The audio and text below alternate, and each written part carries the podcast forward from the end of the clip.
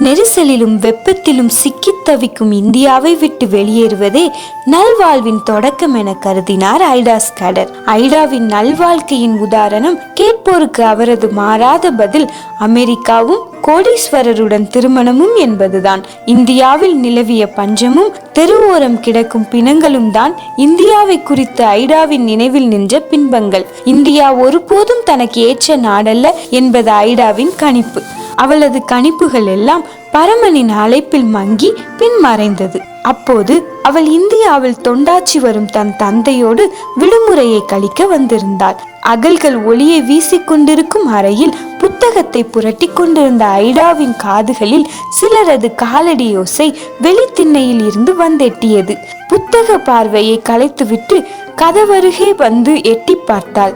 அங்கு பிராமணர் ஒருவர் பிரசவ வழியால் துடித்துக் கொண்டிருக்கும் தன் பதினாலு வயது மனைவியை காப்பாற்ற வரும்படி வேண்டினார்.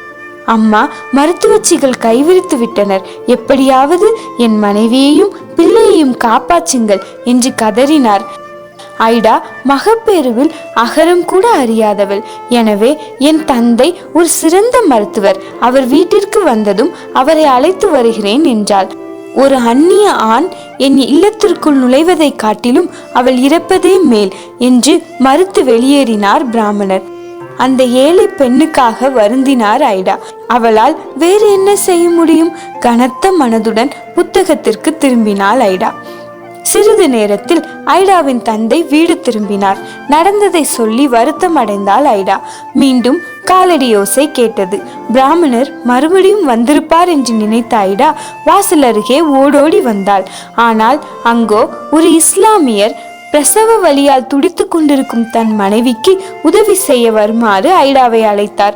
ஐடா ஒரு தேர்ச்சி பெற்ற மருத்துவர் அல்லாததால் ஐடாவின் தந்தை வந்து உதவுவதாக கூறினார். இதை கேட்ட இஸ்லாமியர் என் மனைவியின் முகத்தை எனது குடும்பத்தாரை தவிர வேறு எந்த ஆணும் கண்டதில்லை. அப்படி இருக்க அயல் நாட்டவரான உங்களை என்னால் அனுமதிக்க முடியாது சொல்லி மறுத்துவிட்டார். அவரது மனதை மாற்ற முயன்ற ஐடாவிற்கும் அவள் தந்தைக்கும் தோல்வியே மிஞ்சியது. வேறு வழியின்றி மறுபடியும் புத்தகத்தை தொடர்ந்த ஐடாவிற்கு மீண்டும் காலடியோசை கேட்கவே திகிலோடும் குழப்பத்தோடும் சென்று பார்த்தாள். மூன்றாவதாக ஒரு உயர்குல இந்து மனிதர் தன் மனைவியின் பிரசவத்திற்கு ஐடாவை அழைத்தார்.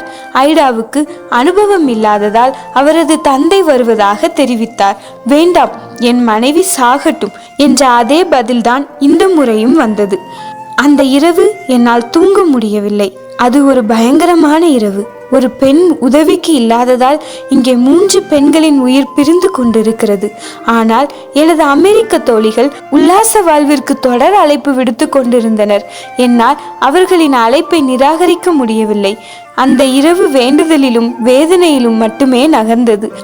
அடுத்த நாள் காலை எனது எதிர்காலம் குறித்து தேவனுடைய விருப்பத்தை அறிந்து கொள்ள ஜெபத்தில் அமர்ந்தேன். என் வாழ்வில் முதல் முறையாக தேவனின் சத்தத்தை தெளிவாக உணர்ந்தேன்.